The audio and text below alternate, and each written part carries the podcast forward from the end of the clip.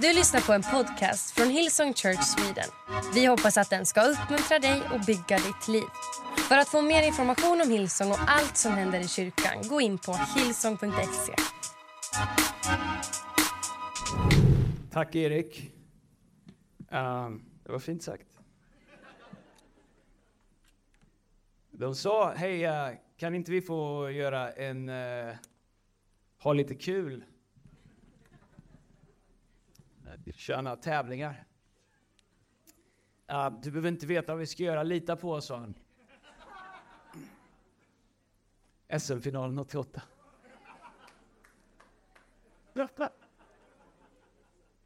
Du vet, man ger dem förtroende och sen så... Så säger de Andreas, eh, eller jag säger, jag ska försöka att inte vara kontrollfreak, jag ska låta dem liksom göra, hitta på egna grejer. Så, så gör de så.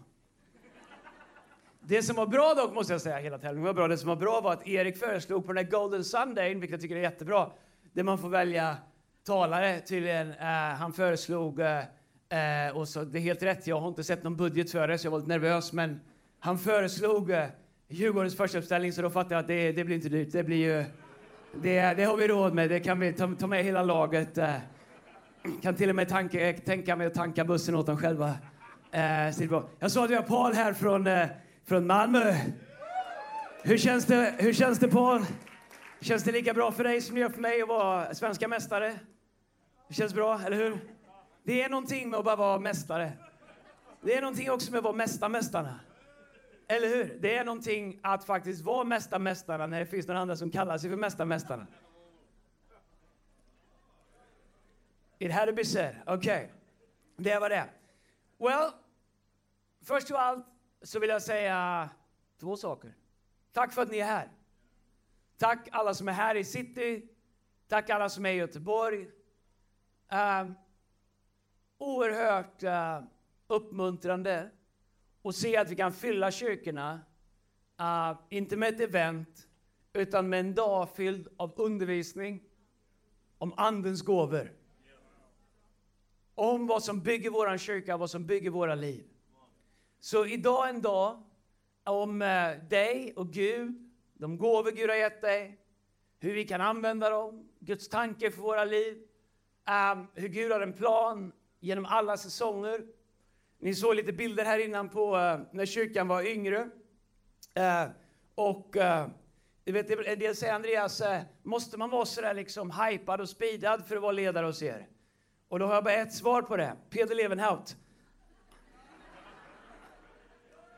Eh, Peder, han byggde vårt ungdomsarbete fantastiskt. Han är vår bästa ledare. Men när vi var lite yngre, eh, eh, några av oss i alla fall, några är fortfarande unga. Petrus har ju även också varit ett barn, kunde vi se.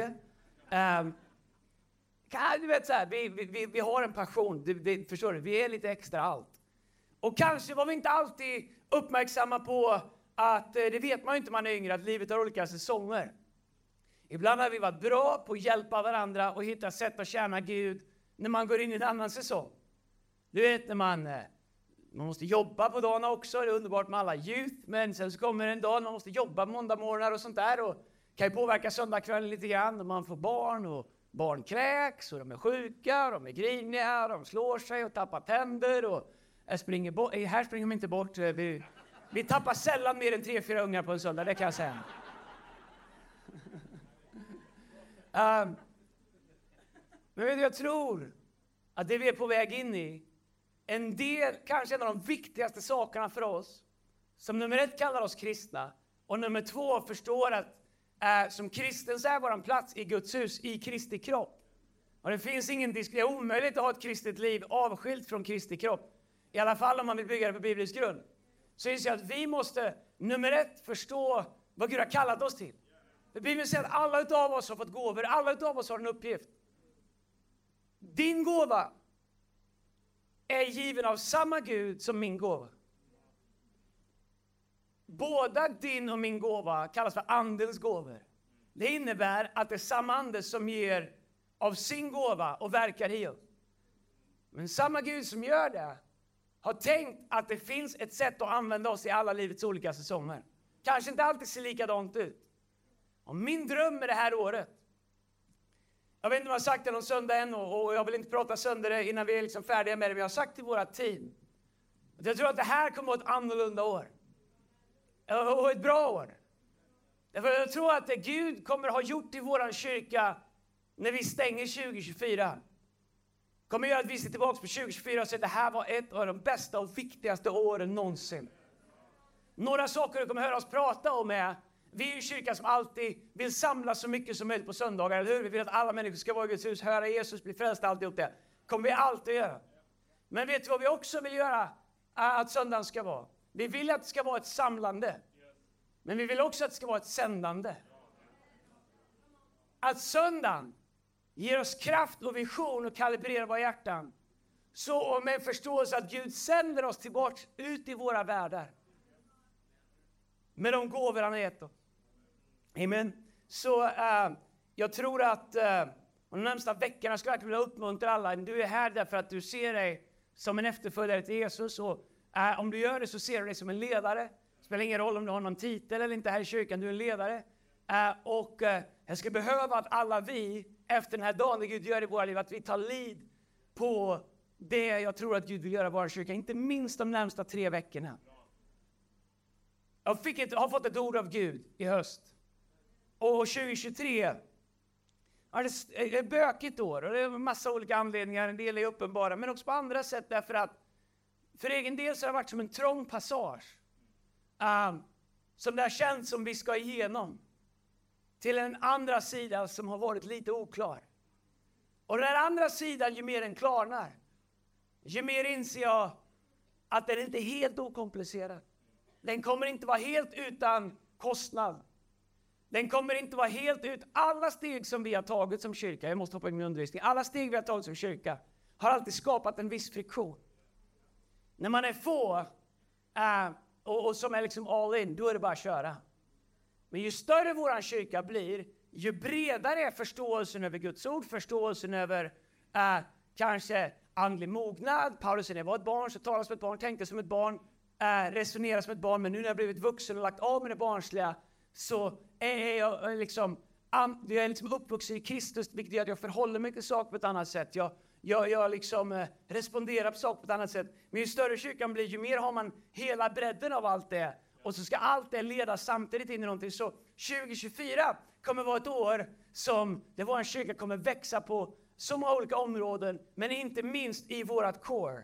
Inte minst i det som är de som säger, en gång var jag ett barn, talade som ett barn, tänkte som ett barn, men nu har jag lagt bort det barnsliga och jag har börjat växa upp i Kristus. Jag har börjat bli eh, en efterföljare som är mogen i min tro, mogen i min efterföljelse. Jag behöver inte längre en hjärtstartare varje söndag för att synda lite mindre och klara mig eh, till nästa söndag. Utan tvärtom så är jag en av dem som andra människor kan luta sig mot. Eh, jag är grundad i Gud, jag är ledare, en efterföljare till Kristus. Så det här året så Eh, så, så kommer vadå? så kommer vi kommer, jag tror vi kommer sätta upp oss för det som Gud har kallat oss till egentligen.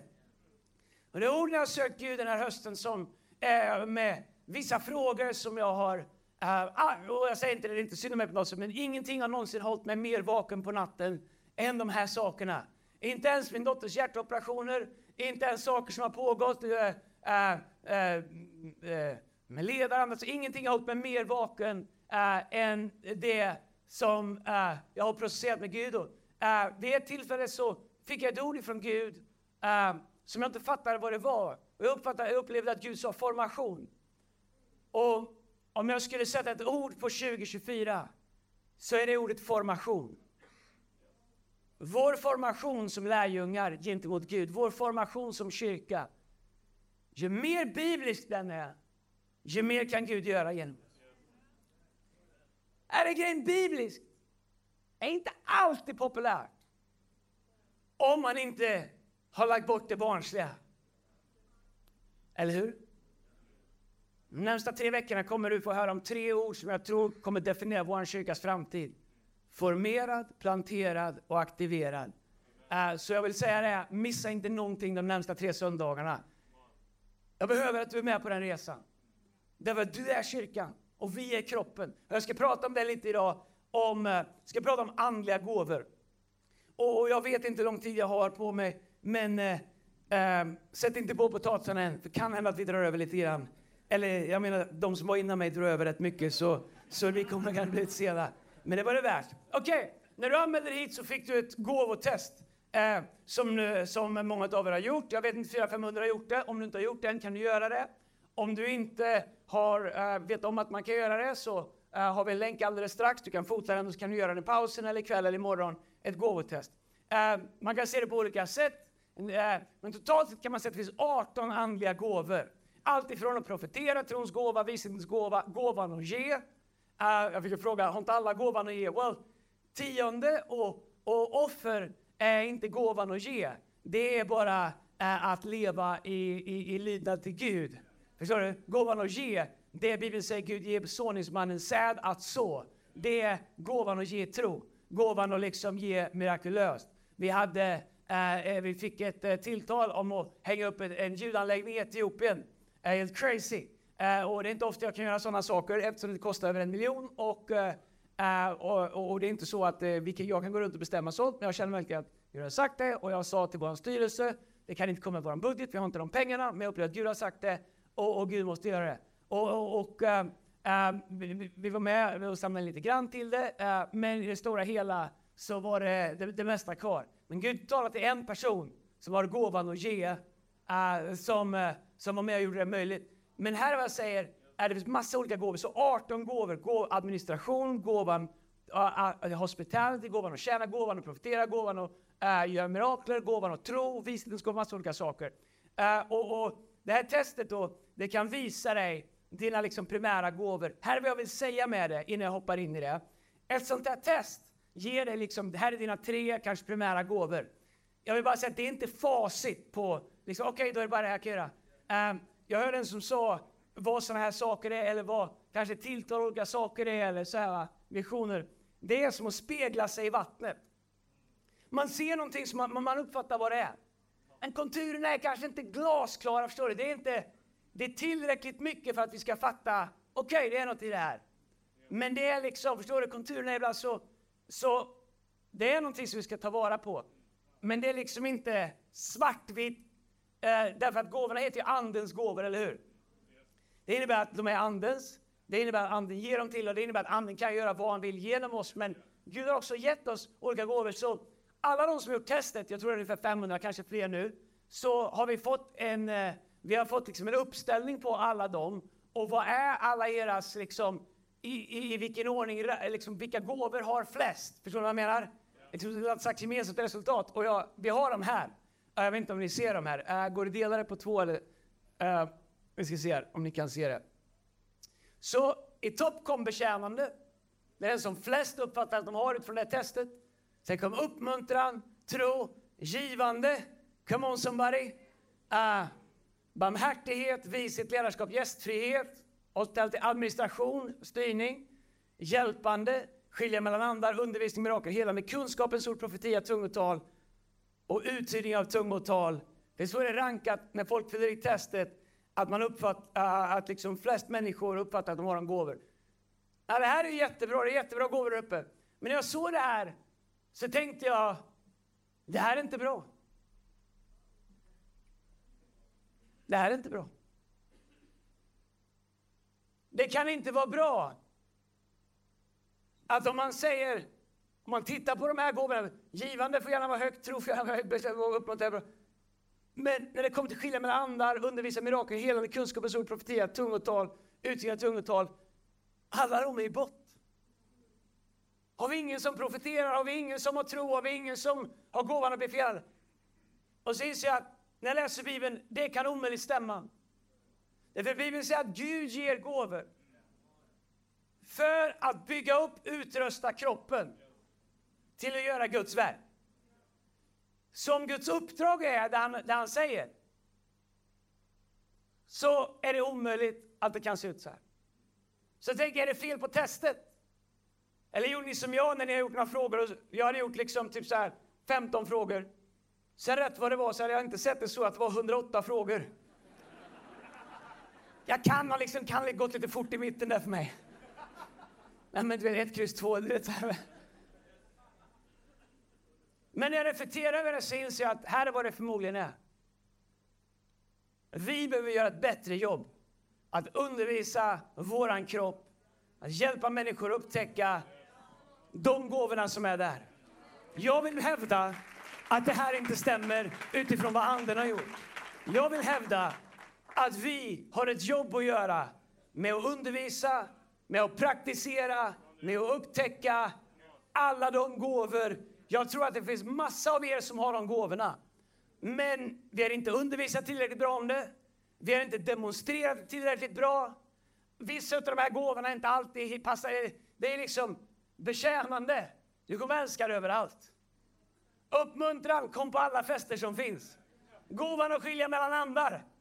Vem vill ha en sån på festen? Ja. Och inte vara en sån här jobbig som liksom säger, vet du vad, jag tror inte att det där är Gud. Men hur ska vi hamna rätt? Om inte människor som har gåvan att skilja mellan andar kan hjälpa oss och peka oss rätt. Hur ska vi kunna göra det omöjliga utan människor som har gåvan att tro för mirakel? Hur? Jesus säger, och Paulus pratar om i Romarbrevet, att Jesus, Hebreerbrevet kapitel 2, vers 4, att Jesus använder helande och mirakler för att demonstrera och stadfästa vem han är. Hur ska vi kunna visa evangelium som är helt kraftlöst? Så det här året, mina damer och herrar, ska jag allt jag kan för att de gåvorna ska komma betydligt längre upp. Alla gåvor är viktiga. Äh, därför är det här spännande. Så flera av er som, som fick gåvor här uppe, jag är det här, jag är det här. Låser inte vi det. Låt oss kanske göra testet om ett år igen. Och se vad som händer. Okej, okay, jag ska in i min undervisning här. Oj. My lord. Um, hur ska det här gå? Um, um håll potatisen lite, ni är ändå här, eller hur? Det vill säga, ät, ni får... Men idag, jag vill bara säga, det jag ska försöka göra nu, det är... Det är... Um, så ikväll klockan eh, uh, 18, då har vi ett möte när vi ska förlösa gåvorna. Vi ska se den heliga Ande i aktion här i våra rum, okej? Okay? Däremellan så har vi uh, uh, sessioner och paneler och grejer. Så mitt mål är att undervisa. Okay? Uh, eh, och uh, mitt go-to är att ta upp keyboarden och börja flöda. Men jag skulle vilja undervisa om gåvorna. Jag skulle vilja att vi förstår och har en förståelse över att gåvorna är så mycket mer än att Erik kommer upp och vi sjunger lite och så flödar vi lite och så känner vi någonting. Gåvorna är mycket mer praktiska, de är mycket mer uh, förståeliga. Och när jag har studerat inför det här så inser jag att det finns en avgörande faktor som vi måste få uppenbarelse för. Och vi måste någonstans bestämma oss om vi tror på det eller inte. Vad faktum är om vi tror på Guds ord eller inte. För att gåvorna ska kunna vara i funktion i våra liv. Kom komma ner till en enda sak. Och se om du hittar den. Så, Gud har gett oss andliga gåvor. Jag ska göra allt jag kan för att undervisa och inte göra eftermöte av det här. Gud har gett oss andliga gåvor. Vad vi gör med våra andliga gåvor är våran gåva tillbaks till Gud. Har du någon gång gett en gåva till någon som betydde någonting för dig, som var värt någonting, som var värdefull för dig, och så ser du att äh, de äh, inte använder gåvan. Du ser att man hjälper ett paket och tänker så här, köp en, så här, jag kommer att tänka på det, och så fick jag dåligt samvete för för några år sedan så fick jag en jeansjacka av Petrus. Fin jeansjacka. En, eh, någon eh, så här, eh, något märke, oh, supernice. Så otroligt snällt. Och den är liksom coolare än något jag har. Så cool så jag törs inte ha på mig den. Dessutom modern så den slutar här någonstans. För vissa här inne så skulle den vara oversized, men på mig så var det, det så här så... Så jag har aldrig haft den på mig. Men den hänger i hallen, jag måste ha på mig någon gång för jag är så tacksam att jag gjorde så. Varje gång jag ser det får jag lite dåligt samvete. Och lite nu och då tar jag på mig och tänker nu ska jag ha den och så tittar man i spegeln. Alltså, jag är 40, det går inte. Jag, alltså, det är inget, det är alltså, ä, även min gräns är så har det här, du vet så här, för jag, det betydde någonting tror jag för Peter, så ger den till mig. Det betyder jättemycket för mig att få den. Men Gud har gett oss gåvor. Jag tror han känner likadant. Men Gud har lagt gåvor i våra liv som hänger i vår hall, som hänger i våra garderober. Vi tänker att det hade varit nice någon gång att använda den, men kanske inte är, passar inte nu. Och så hänger de bara där. Så ber vi Gud om massa saker. Gud säger hej, gå och kolla, kanske kolla din garderob lite grann. Gud, jag är så svag i min tro så hänger trons gåva i tamburen. Jesus dog för att anden skulle kunna bli levandegjord i oss. Så att andens gåvor skulle kunna vara verksamma i oss. Så varför har Gud gett oss andliga gåvor? Håll i det nu. Nu ska jag köra passagen som går jättefort. Och det här är de smarta, därför att, det vet jag därför att du har lyckats anmäla dig. Okej? Okay? Om någon har anmält dig åt dig och du kommer ändå, försök hänga med. Varför har Gud gett oss andliga gåvor? Om du är bland de riktigt smarta så antecknar du också, därför att forskningen säger att imorgon efter 24 timmar har du glömt 95% av allt jag sa. Kan jag någonting som kan vara värt att ta med sig? Jag bara säger, um, varför har Gud gett oss andliga gåvor? Fem saker supersnabbt innan vi hoppar vidare. Grundläggande, generella. Ett, och inte i en rangordning. Ett, för att bygga upp och utrusta kyrkan, alltså församlingen, Kristi kropp. Jag kan bara skriva ner de här bibelorden, kommer inte läsa dem nu. Första Korinthierbrevet 12, vers 7, Efesierbrevet 4, vers 12 och 13. Nummer två, för att betjäna andra troenden och icke troende också med vissa gåvor. Enligt första Petrusbrevet kapitel 4, vers 10. Nummer tre, för att förhärliga Gud. För att Gud ska bli förhärligad, för att Gud ska bli synliggjord. Första Petrusbrevet kapitel 4, vers 11. Nummer fyra, för att demonstrera den heliga Andes närvaro. Hebreerbrevet kapitel 2, vers 4. Nummer fem, för att skapa enhet genom ömsesidigt beroende i kroppen. Första Korinthierbrevet kapitel 12, vers 2-6 och även vers 14-26. Vad betyder det? Det betyder, att vi ska kolla på det alldeles strax, att en av anledningarna till att, till att vi inte har fått alla gåvor, att en inte får alla gåvor, det är för att Gud vill skapa en enhet och ett ömsesidigt beroende av varandra. Så jag har vissa gåvor, men jag har behov av andra gåvor också. Därför så har jag behov av en kropp. Av Kristi kropp, av hans församling. En del människor säger, ja Jesus, men jag behöver ingen kyrka. Well, nummer ett, jag fattar vad du säger, men du har fel. kommer praktiskt sett inte gå. Det är teologiskt fel. Det är tvärt emot hela Nya Testamentet. Så en anledning till att Gud inte bara ger några stycken några gåvor för att betjäna alla är att, vi ska läsa det, Paulus skriver i Första Korinthierbrevet kapitel 12 att vet, handen kan inte säga till ögat jag behöver det inte, och ögat kan inte säga till foten jag behöver utan vi är, Gud har skapat oss till ett positivt medberoende av varandra. Därför säger Bibeln att rättfärdig ska leva av tro. Men om han drar sig undan, så har min själ ingen glädje. Så, så djävulen vill göra allt för att vi ska dra oss undan. Jag är med, men jag är inte med. Djävulen tycker det är kanon, därför att då kan du inte tillgodogöra andliga gåvorna som finns i kroppen för att utrusta dig för att göra det som Gud har kallat dig till. Rätt vad det är så behöver du någonting i din familj och du behöver någonting från Gud. Då är Guds tanke att den gåvan finns i Guds hus, i församlingen, för att kunna betjäna och minister till ditt behov. Och då är det inte alltid det bästa att åka ut och sätta sig i skogen själv och bara skrika på Gud. När Gud säger, tänk om du skulle sätta dig i en connect-grupp istället, där gåvorna finns, så hade det här redan varit löst. Det är det det betyder. Så hur kan vi ta emot och förstå och använda de andliga gåvorna? Well, låt mig bryta ner det i några olika, några olika faser. Okay? Läsa en del bibel, hoppas det är okej. Okay? Så nu vill jag prata lite om gåvorna, vad de är. Hur många har någonsin, så här, törs man fråga det? Hur många har aldrig hört en specifik undervisning om Andens gåvor, vad de är, hur de används och hur de fungerar?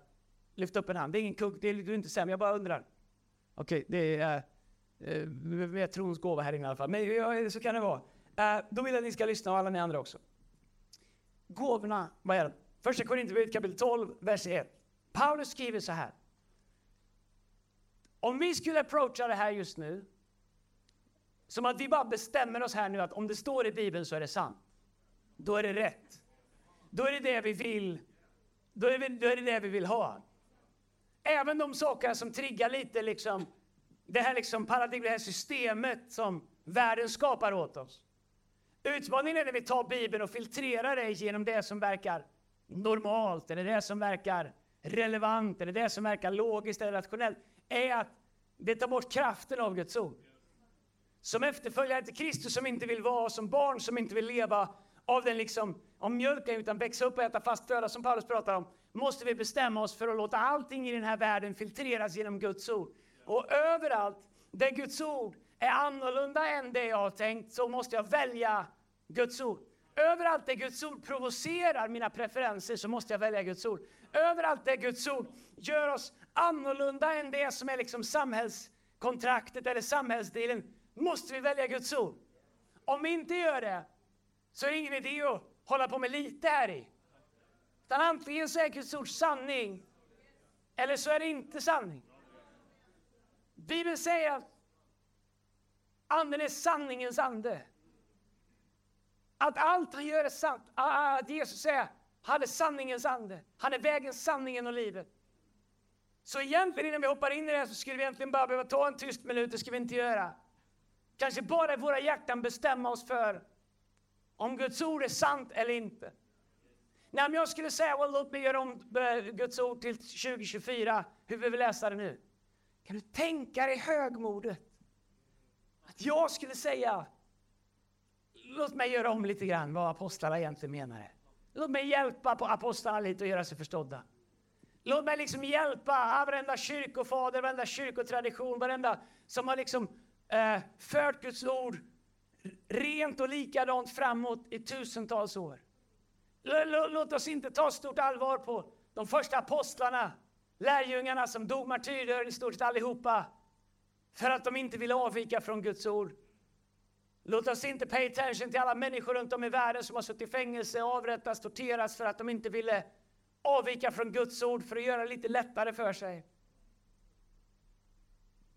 Låt oss inte tänka på våra systrar och bröder i Nigeria just nu och andra ställen som dödas för sin tro. Människor i Kina och andra ställen som sitter i fängelse för att de har haft ett kapitel i Johannes evangelium.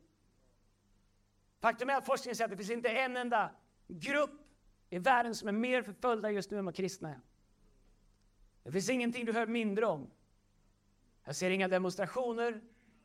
Jag ser inga FN-möten. Jag ser inga politiker prata om det. Um, men det finns organisationer som för statistik över det som är trovärdiga. Och när man läser den så är den fruktansvärd. Men om jag skulle vilja vara lite skön, lite 2024, lite kompatibel och säga Hörni, det här är lite bökigt, spetsigt. Vi tar det viktigaste liksom och sen så rundar vi det där som kanske konfronterar oss. Det enda jag skulle göra är nummer ett, bedröva Guds ande. Nummer två, ta bort kraften ur allting. För allting är allt Guds ord. Det vi förstår, det vi inte förstår, det vi har lätt att förhålla oss till, det vi får jobba med och som blir bökigt för oss. Eller så är inget Guds ord. Varför är det så? I första Johannes så står det om Jesus. I, börj- I begynnelsen var ordet, och ordet var hos Gud, och ordet var Gud. Så det här är inte, det här är liksom inte illustrerad vetenskap av människor som har funderat kring ordet.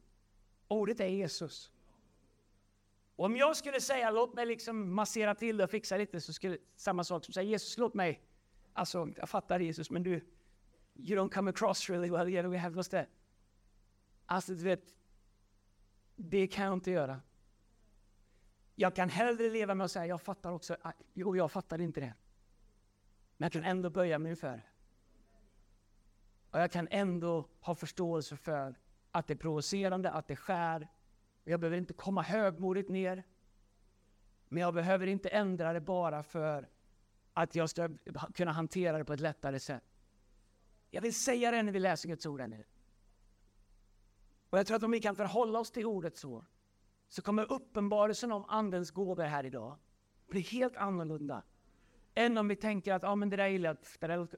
Låt oss bestämma oss bara för att Guds ord är sanning och vi vill upptäcka den, vi vill förstå den, vi vill ha den heliga Andes hjälp och förstå vad det är Gud försöker säga till oss, vad det är Paulus säger till oss. Därför att bara då kan vi leva de liven individuellt som vi är skapade till och bara då kan vi som kyrka bli så lika det som Gud har tänkt att vi ska vara. Och bara då kan vi göra det uppdrag som Gud har kallat oss till i den här världen. Första Korinthierbrevet kapitel 12, vers 1 så säger Paulus så här då med ingångsvärdet att allt som är i Bibeln är vad vi vill och vad vi vill tro och vad som är sant. Paulus skriver så här. När det gäller de andliga gåvorna, bröder, gäller systrar också. Bröder förresten, jag har sagt det någon gång när det står i Bibeln, så betyder det inte broder som i man till man, det betyder eh, eh, av samma moder, är vad det egentligen betyder i grundtexten. Så när du läser broder, så det, det, det texten egentligen, grundtexten egentligen säger det, av samma moder. Det innebär att det gäller både killar och tjejer, men översatt man använder ordet bröder, vilket inte är helt representativt av faktiskt vad Bibeln säger. När det gäller de andliga gåvorna, bröder, vill jag inte att ni ska vara okunniga. Det innebär att jag har lite att göra. För när jag har studerat det här har jag insett hur mycket som jag trodde jag visste som jag inte visste. Paulus säger att jag vill inte att ni ska vara okunniga om det här. Det innebär att vi bestämmer oss här idag, det är därför som vi är här. Är fullsatt här och fullsatt i Göteborg. Och ni har åkt från Malmö, tack så oerhört mycket. Och från Jönköping, tack ska ni ha. Från Örebro, så otroligt fint. Därför att vi är här, för vi vill inte vara okunniga om de andliga gåvorna. Och sen om vi hoppar fram till vers 4 så skriver Paulus så här i kapitel 12. Det finns olika nådegåvor, men anden är densamma. Det finns olika tjänster, men Herren är densamma. Det finns olika kraftgärningar, men Gud är densamme. Han som verkar allt i alla. Men hos var och en Visa sig anden så han ser lite bättre ut än de andra.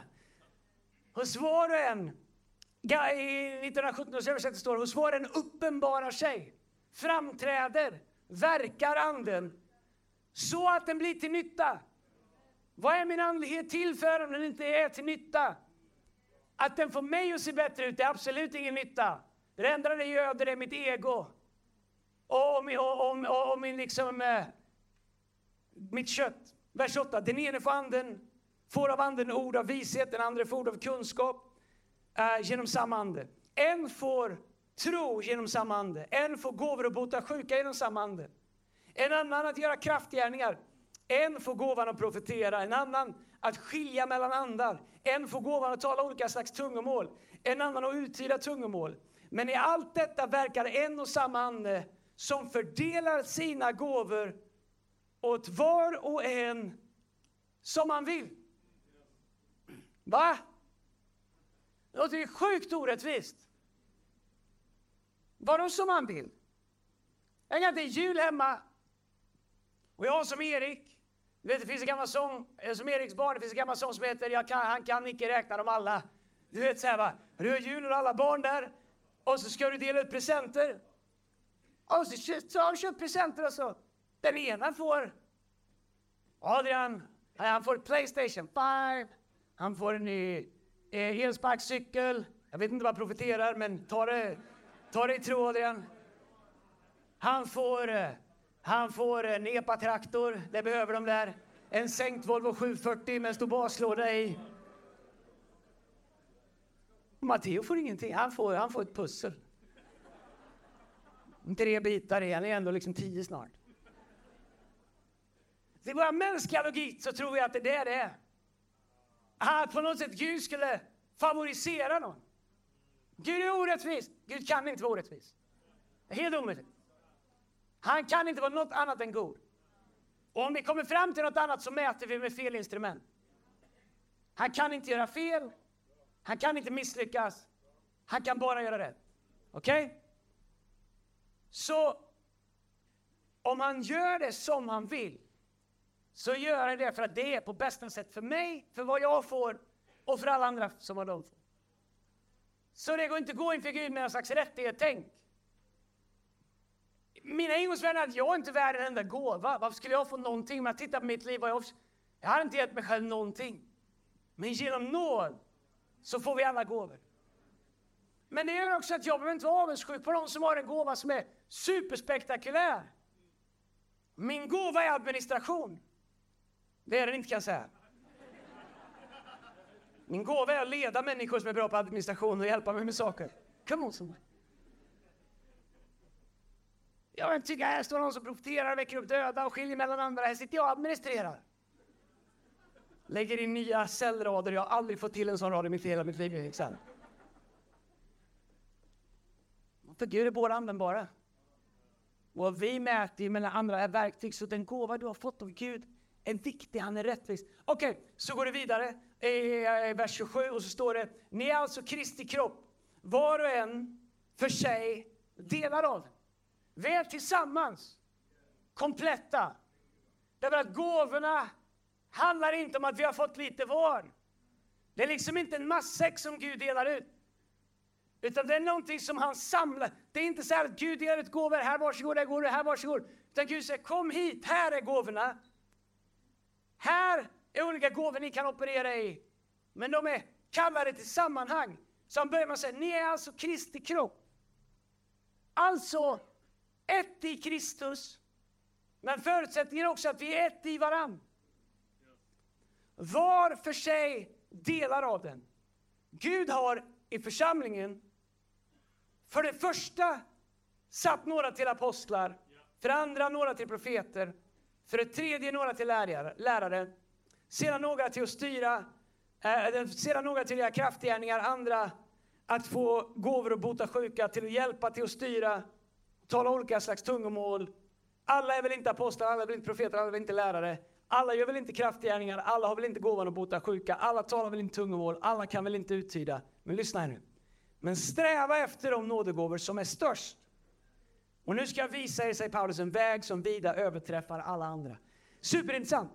Det finns en grej här som jag har inte tid att utveckla idag.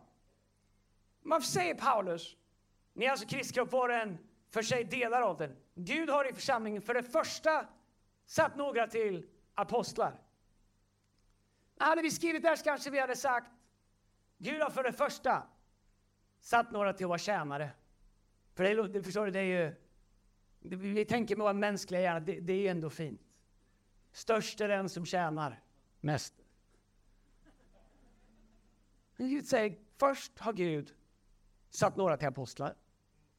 För det andra några till profeter. För det tredje några till lärare. Det Paulus pratar om här, det är hur Guds församling behöver vara konstruerad för att Guds ande ska kunna verka i det. I en ordning där kroppen är synkroniserad. Jag vet inte vad ordet apostel, eller profet eller lärare slår an för toner hos dig. Kanske profet, du tänker på någon skelögd person som säger saker som är helt alla möjliga konstiga grejer. Det är inte vad det egentligen är. Och du kan vara skelögd profeterare, jag menar inte att driva, jag också har mina utmaningar. Men här är grejen. Kanske en av de stora utmaningarna. Vi har folk som kallar sig för apostlar som inte är det. För att de behöver makt för att kompensera för sin dåliga självbild. Men vi har också ett klimat där vi hellre tycker att den stora massan ska avgöra en del saker som Guds ordningar har lagt över människor att göra för att allt annat ska kunna hitta sin plats. Så ingångsvärdet är inte att några är värda mer eller mindre. Ingångsvärdet är funktion. Det apostoliska ger ordning. Ordning ger frid. Det hebreiska ordet för ordning och frid är samma ord. Men faktum är att i samma ord i rotordet som ordning och frid så kan man också hitta formation. Alltså när vi hittar rätt formation, då kommer vi ha ordning. Och då kommer det finnas frid. Hur kommer det sig att det verkar växa stora kyrkor i varenda land runt om i hela Sverige? Men här är det som saker växer lite, sen dör växer lite. Blir det aldrig stort här? Vad var det som gjorde att när Levi Petrus byggde en kyrka så började han med några? Byggdes av fattiga, av änkor, av, av hembiträden, av eh, eh, alla möjliga liksom, människor. Och på 35 år så gick de från att inte vara några till att vara över 100 000 medlemmar i. Och vi har startat över 530 kyrkor. Vad var det som gjorde Petrus var en apostel? Jag vet inte om vi vill ha sådana längre. Profet. Vad ska vi med sådana till? Usch vad jobbigt. Ser han eller hon vad jag gjorde igår?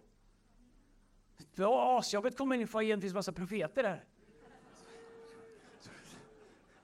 Det är inte det, profeter går liksom ut. Oj, oj, oj, jag så. Du kollade lite för länge på den här reelen på Instagram igår. Och nu har algoritmen plockat upp det, så nu är det allt som kommer och du vet inte om man stänger ner det. Det är det profetiska till först och främst. Allting är till för att bygga kroppen. Inte för att riva sönder det. Men om, en apost, om det apostoliska skapar en ordning så hjälper det profetiska oss att se till att vi hör Herrens röst och gör det, det som är Guds vilja.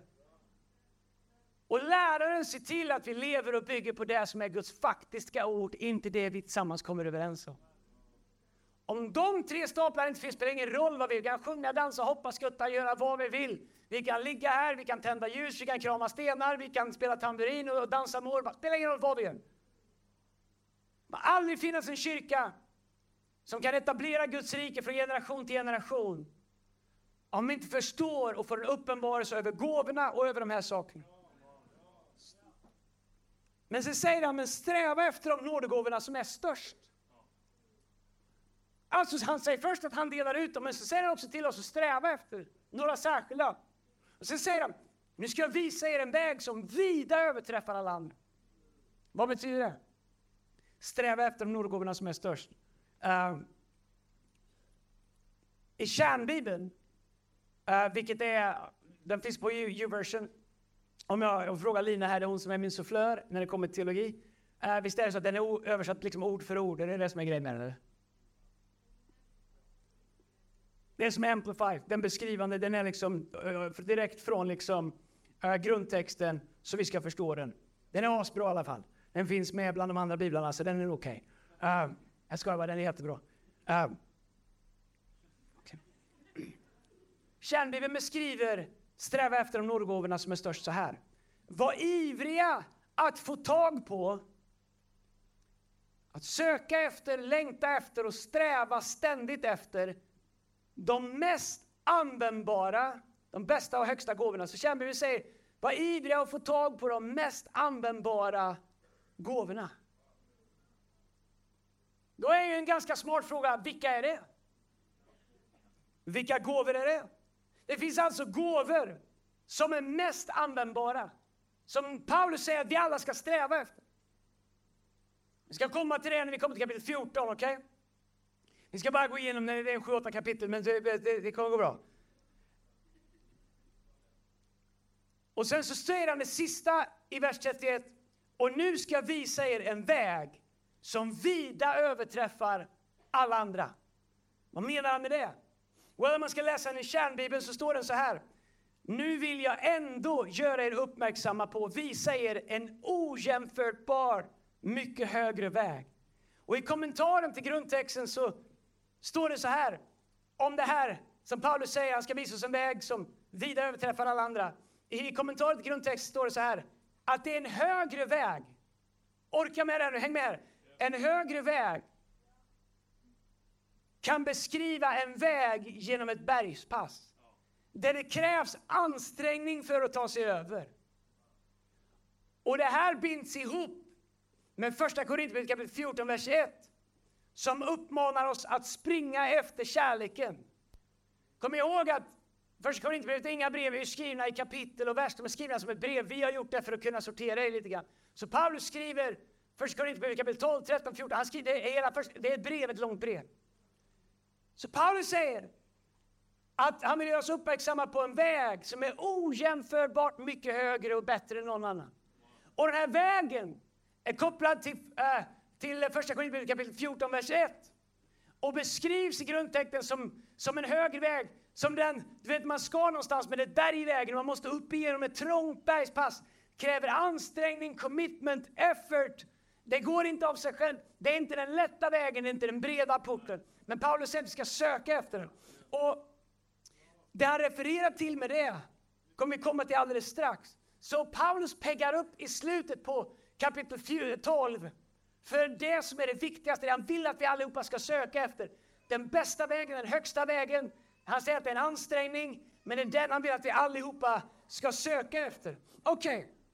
så det är kapitel 12. Och så peggar han upp till kapitel 14.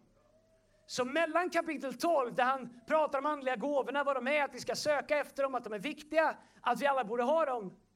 Så pekar han hos kapitel 14, där vi kommer titta på hur han beskriver vilka gåvor som är viktiga, vi ska använda dem och vad de är till för. Gåvor, användbara, anden, vad vi ska göra, mirakel, kraftgärningar, tro, väcka upp döda, administrera, betjäna, eh, och, och, och församlingen, kroppen, kapitel 12, kapitel 14. Kapitel 12, vilka gåvor är det? Kapitel 14, vad är de till för? Vad är syftet? Vad är meningen? Hur ska de användas? Två superkapitel. Vilket kapitel är mellan kapitel 12 och kapitel 14? Tack ska du ha, kapitel 13. Vad är första Korinthierbrevet kapitel 13? Kärlekens lov. Så Paulus, mellan gåvorna i kapitel 12 där han beskriver alla gåvorna, säger att vi ska söka dem, säger att de är viktiga. Och mellan kapitel 14 som vi kommer komma till, där han beskriver vilka som är viktiga, hur de ska användas. Så mitt där inne så trär han in ett kapitel som bara handlar om kärleken. Det är som att han vill säga, hej, mitt i de här gåvorna som vi läser om, som vi ska söka efter, mitt emellan instruktionerna och gåvornas syfte, intention, användbarhet, så trycker han in kärleken. Och han börjar kapitel 13 med att säga, om jag talar, han har precis pratat om alla gåvor vi ska söka efter och att det är bra. Så börjar han kapitel 13, vers 1, om jag talar både människor och änglars språk, men inte har kärlek, då är jag bara ekande brons och en skrällande symbol. Så han har precis pratat om alla fantastiska gåvor. Han säger, men kan prata både människor och änglars språk, du kan profetera att kossorna kommer hem. Men om du inte har kärlek, då är du bara tom. Då är det ingenting. Då är inte din gåva värd ens att ringa svärmor om. Den är inte värd någonting. Utan kärlek är ingenting värt någonting. Så det vi måste förstå när vi söker Andens gåvor, det vi måste förstå när vi upptäcker att vi har gåvor och börjar använda dem, det är att om vi saknar kärlek, om vi inte drivs av kärlek, all form av manipulation, all form av självbekräftelse, all form av användning. Jag har sett människor med stark... Sänk min monitor mer nu för då tappar jag rösten. Höj lite grann till. All form av... Eh, jag har sett människor som har starka användningsgåvor, men de använder dem för att dra människor till sig själva. De använder dem för att bygga sin egen plattform. De använder dem för att förstärka sin egen dåliga självbild. Om det finns en brist på kärlek, Paul säger, inte värt något. Så trycker han in kärlekens lov där. Kan läsa hela det kapitlet när du kommer hem. Som att vi, han vill att vi ska förstå att i mitten, i centrum av allt det här med ande, och grejer. Om inte kärleken är där, då är ingenting av det här värt någonting. Det är det han avslutar kapitel 12 med när han säger, och nu ska jag visa er en väg som vida överträffar alla andra. Nästa mening han skriver är, om jag talar både människor och änglars språk, men inte har kärlek, då är jag bara ekande brons och en skrällande symbol. Gåvornas syfte. Så nummer ett, så vi pratar om gåvorna, nummer två kärleken, nummer tre gåvornas syfte. Vi kommer till första kapitel 14 och jag ska rappa på nu. Um, där står det så här. Det här som Paulus pekar också mot i kapitel 12. Orkar ni bara fem, tio minuter, fem, sju år? Jag höll på med det här i natt. Jag, jag tycker det här är så fantastiskt. Det är inte ens jag som har kommit på det. Det står i Bibeln. Alla, vi kan, alla kan läsa det. Det är det som är grejen. Jag läser bara Bibeln.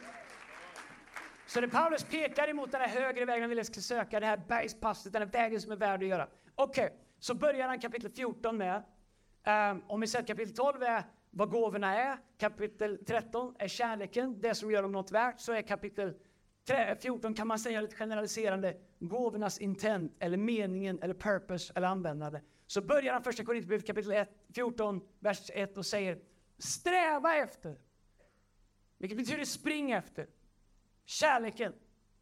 Så han plockar upp där, det han har precis pratat om i hela kapitel 13.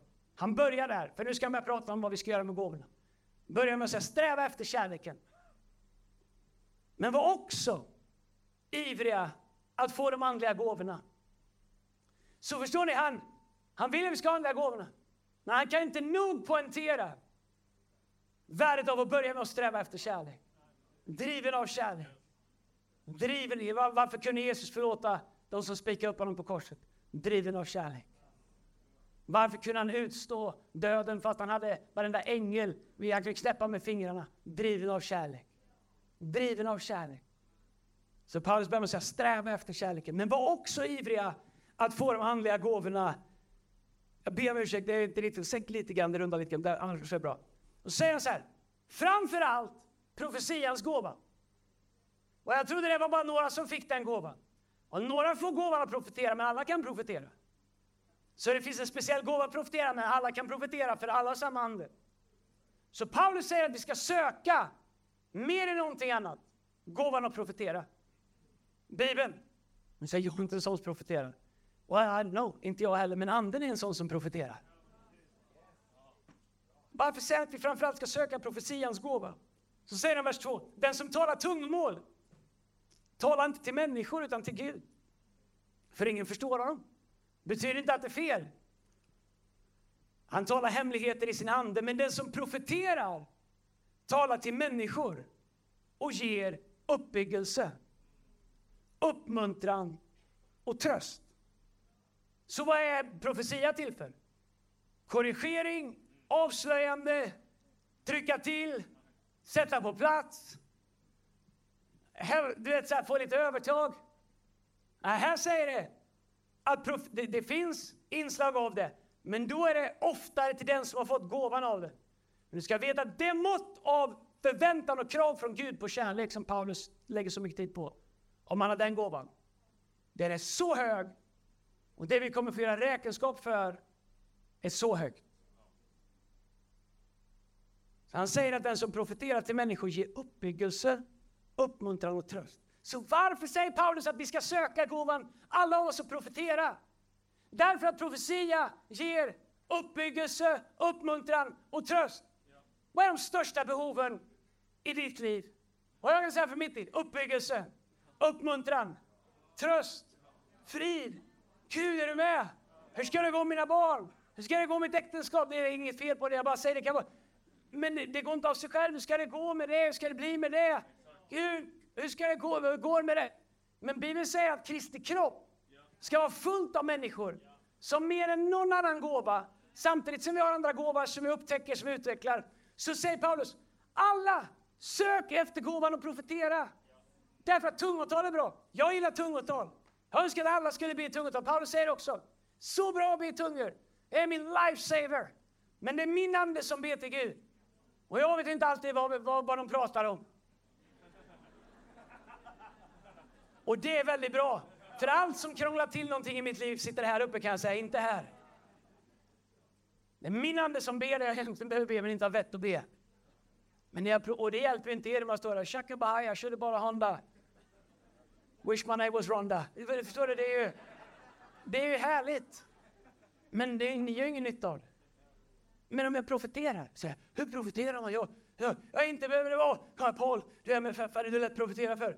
Så säger Herren!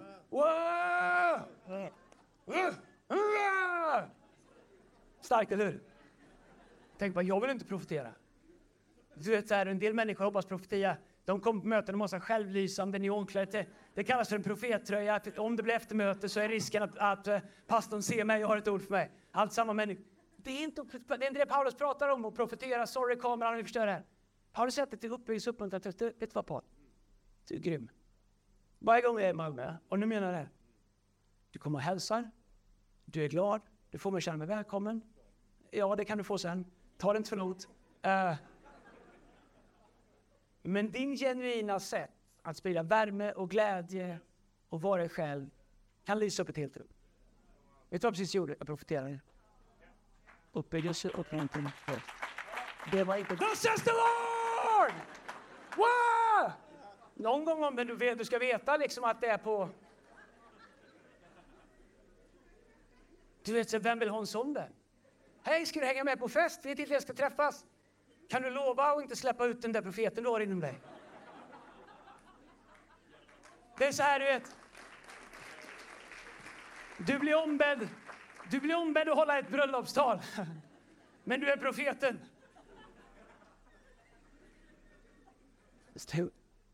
Hej, eh, det är inte freaket. Tänk, hur kan jag profetera? Jag ska ge dig ett råd som kan förlösa dig profetera.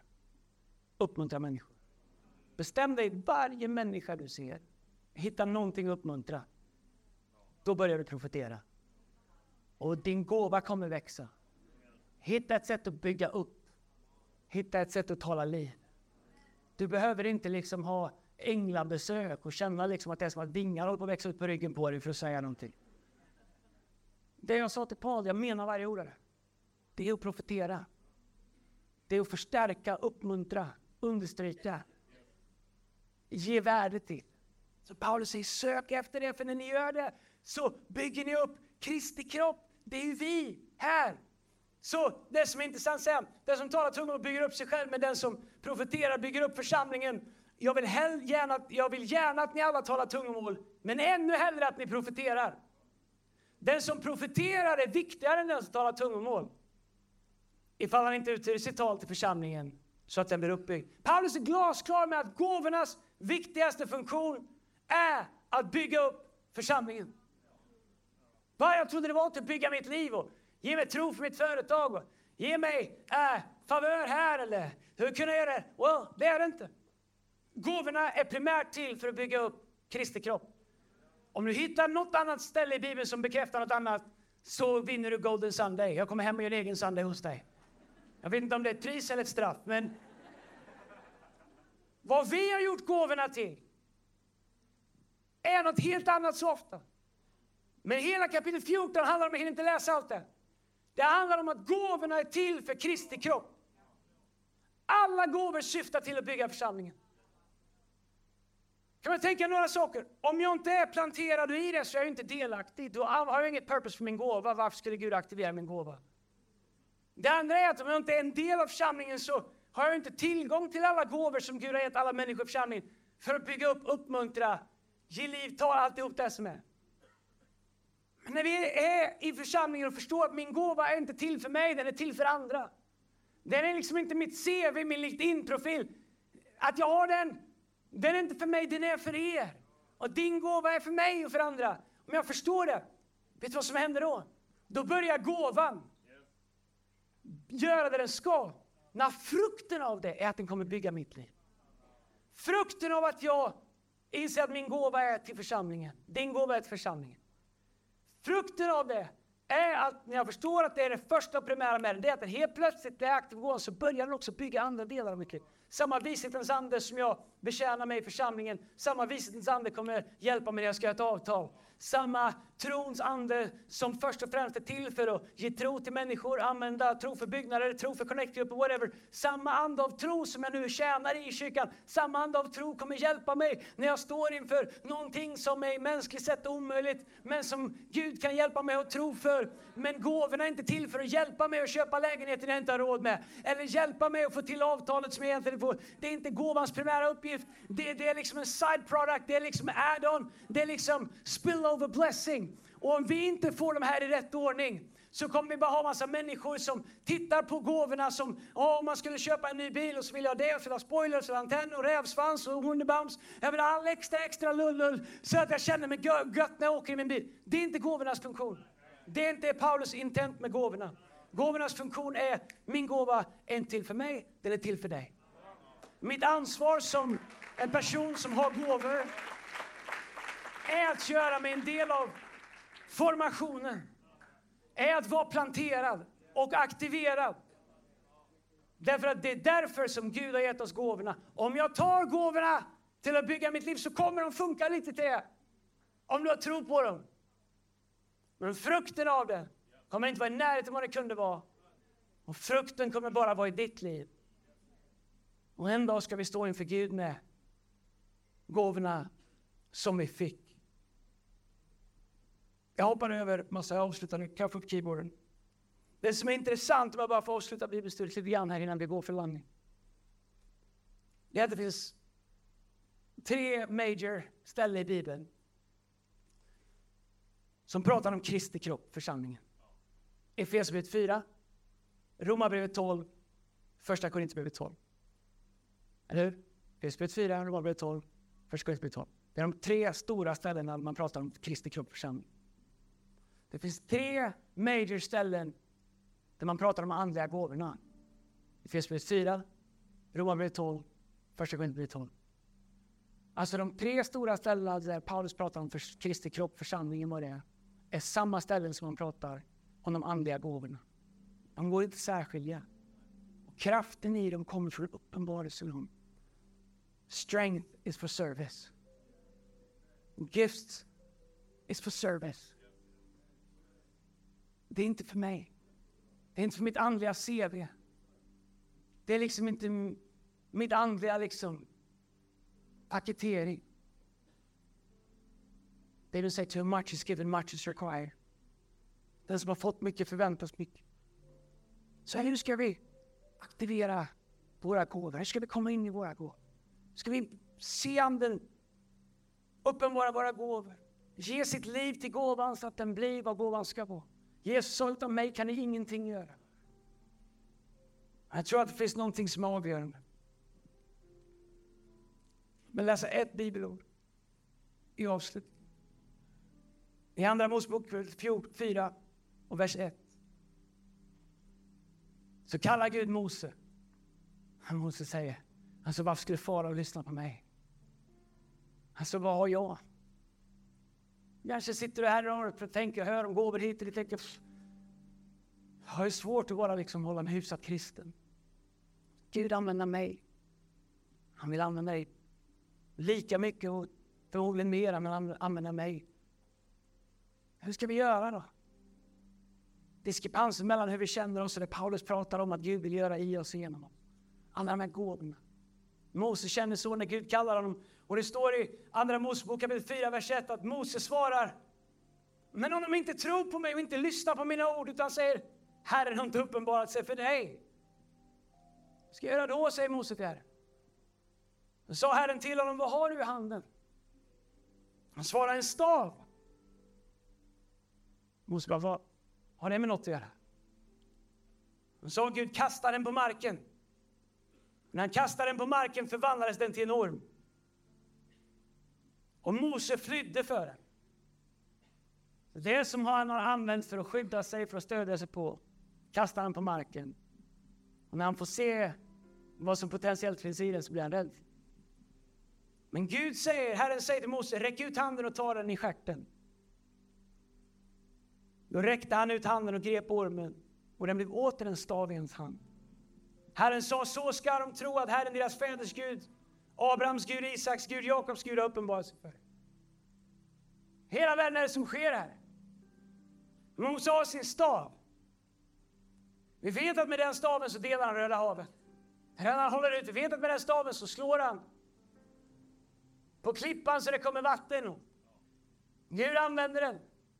Faktum är att efter det här ögonblicket så är staven alltid refererad till som Guds stav, the rod of God.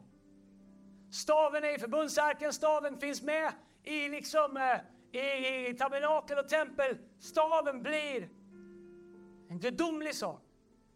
Det som tidigare varit någonting som han fostrade får med och lyfte upp får med ur bergskrever. I samma ögonblick som han kastade den till marken, la den på marken, så skedde något med den. Och när Gud sa till honom att plocka upp den, så var det som han plockade upp något helt annorlunda än det han kastade ner. Den såg likadant ut, kändes likadan i handen. Men det som tidigare varit en herdestav är nu Guds stav. För grejen med våra gåvor, grejen med våra visioner, grejen med våra kallelser, grejen med våra längtan, grejen med vår bibelkunskap, grejen med våra hit och dit är att de inte är värda någonting förrän de har lämnats på marken inför Gud. Och Gud har fått göra med dem vad han vill.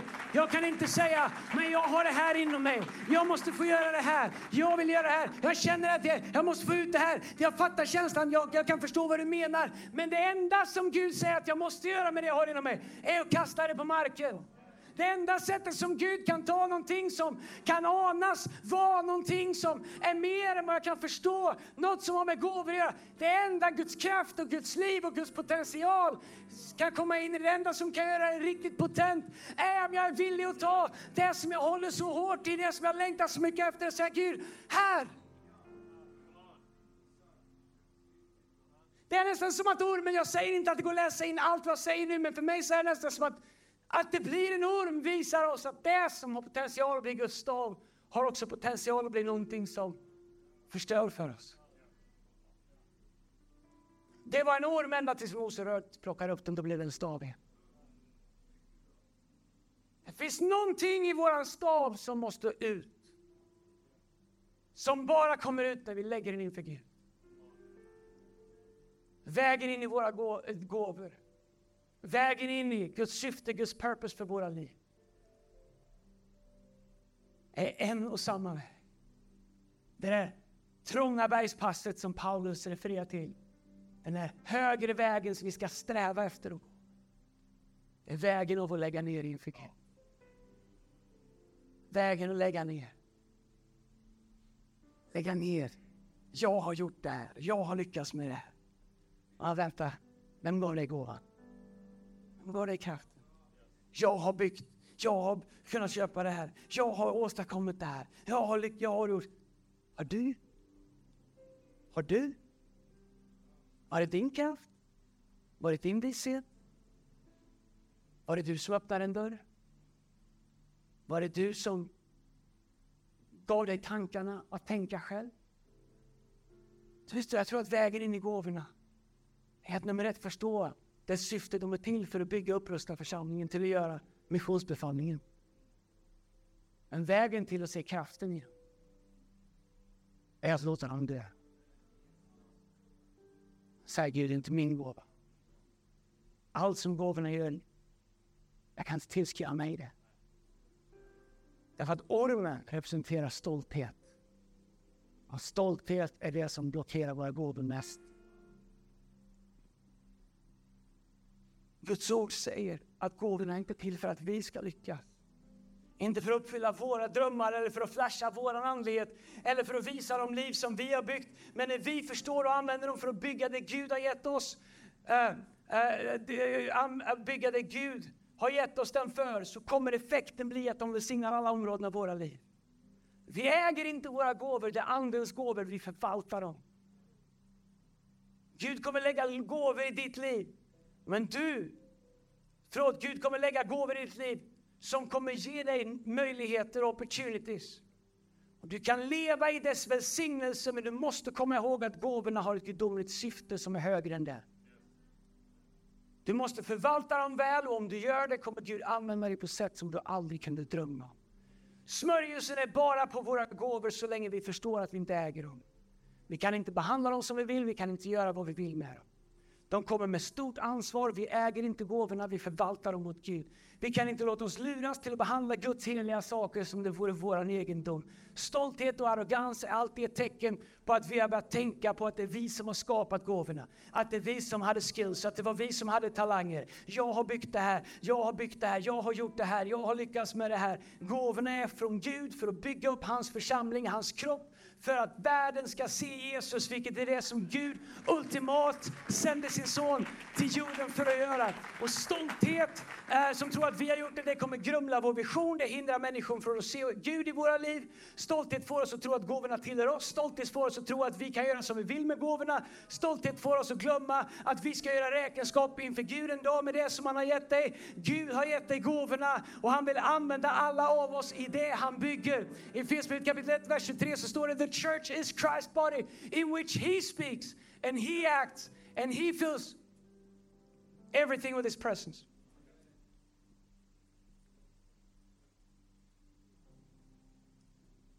Nu ska jag avsluta. Två minuter. Jag har sagt någon gång om du har lyssnat på predikningar. 2023 har varit som en halvlek för mig.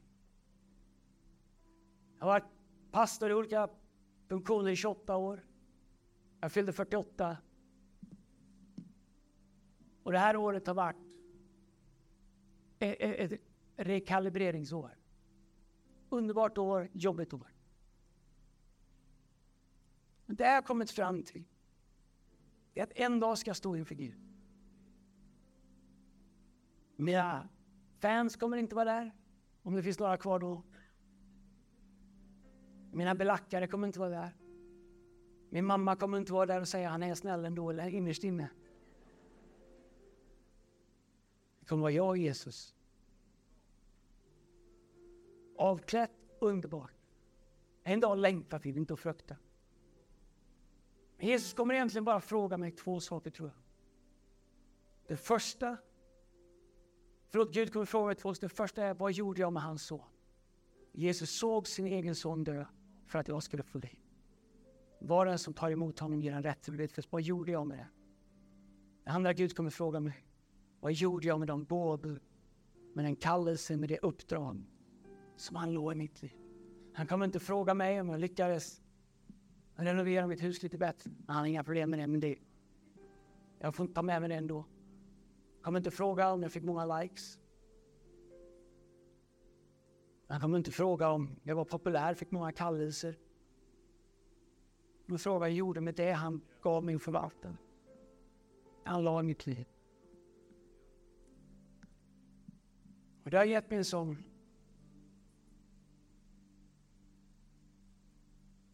Det har gett mig en sån helig längtan. Att det som är kvar i mitt liv, att allt av det skriv att jag kan svara det. Jag vill den dagen jag inte tror mig. Jag tror inte bry mig mindre om jag är populär eller inte. Jag inte bry mig mindre om vad som sägs om mig när jag är klar. Det som spelar roll är vad som sägs den dagen jag möter Jesus. Jag vet inte vad han ska säga Andreas, du hade alla de här runt omkring dig men du använder din gåva för dig istället för de som jag ville lyfta och hjälpa och tala liv in. Skulle ge till våra, till våra liv. Det här är ett måttband från Ikea.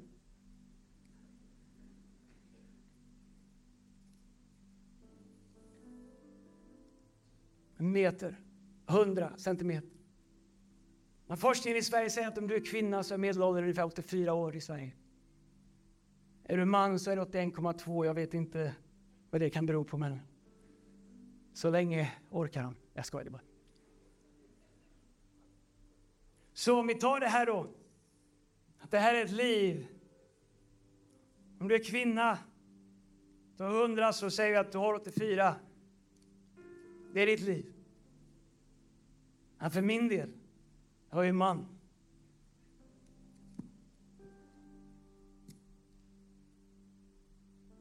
Jag är 81. Det Här är mitt liv. Här föds jag. Och om Herren dröjer och jag får leva så är statistiken att jag blir 81. Där ska jag stå inför Gud. Det här är grejen med mitt liv att jag har redan levt 48 och ett halvt år. Det här kan jag inte göra någonting åt längre.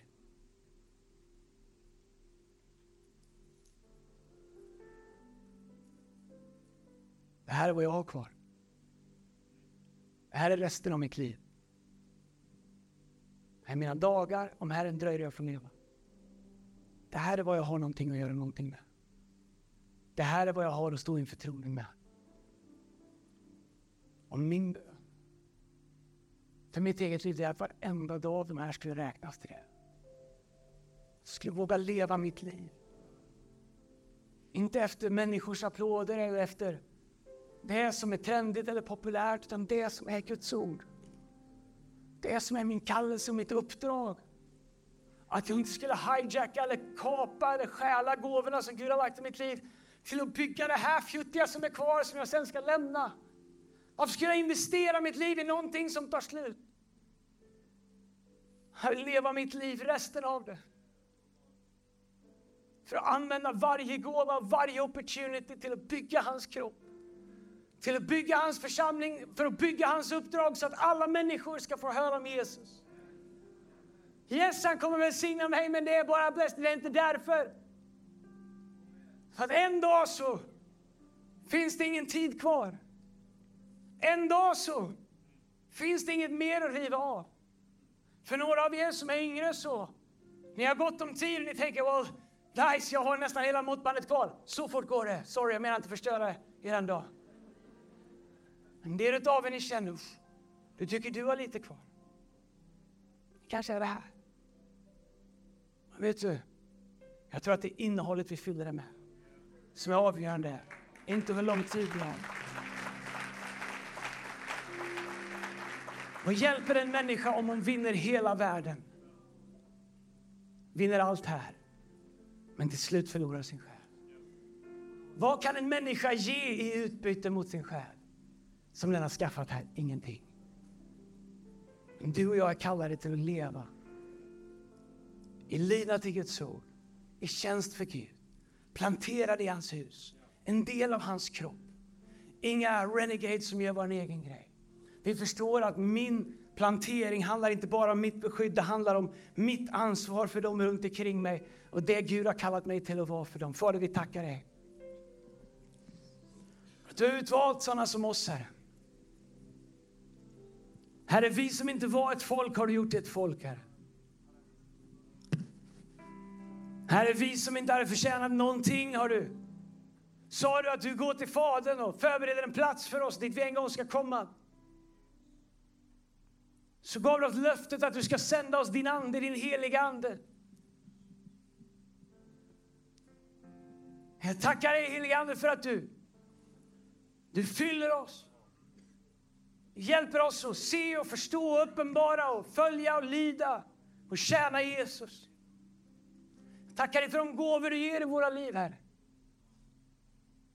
De gåvor vi får förvalta och använda.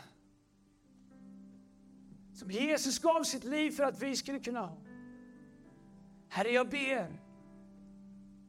Jag ber för vår kyrka, jag ber för varje person som är här, jag ber för alla som ser som en del av vår kyrka. Herre, jag ber att det här året skulle vara ett år när vi lägger ner våra stavar, när vi lägger ner våra gåvor, när vi lägger ner våra egon, vår stolthet, vår prestige,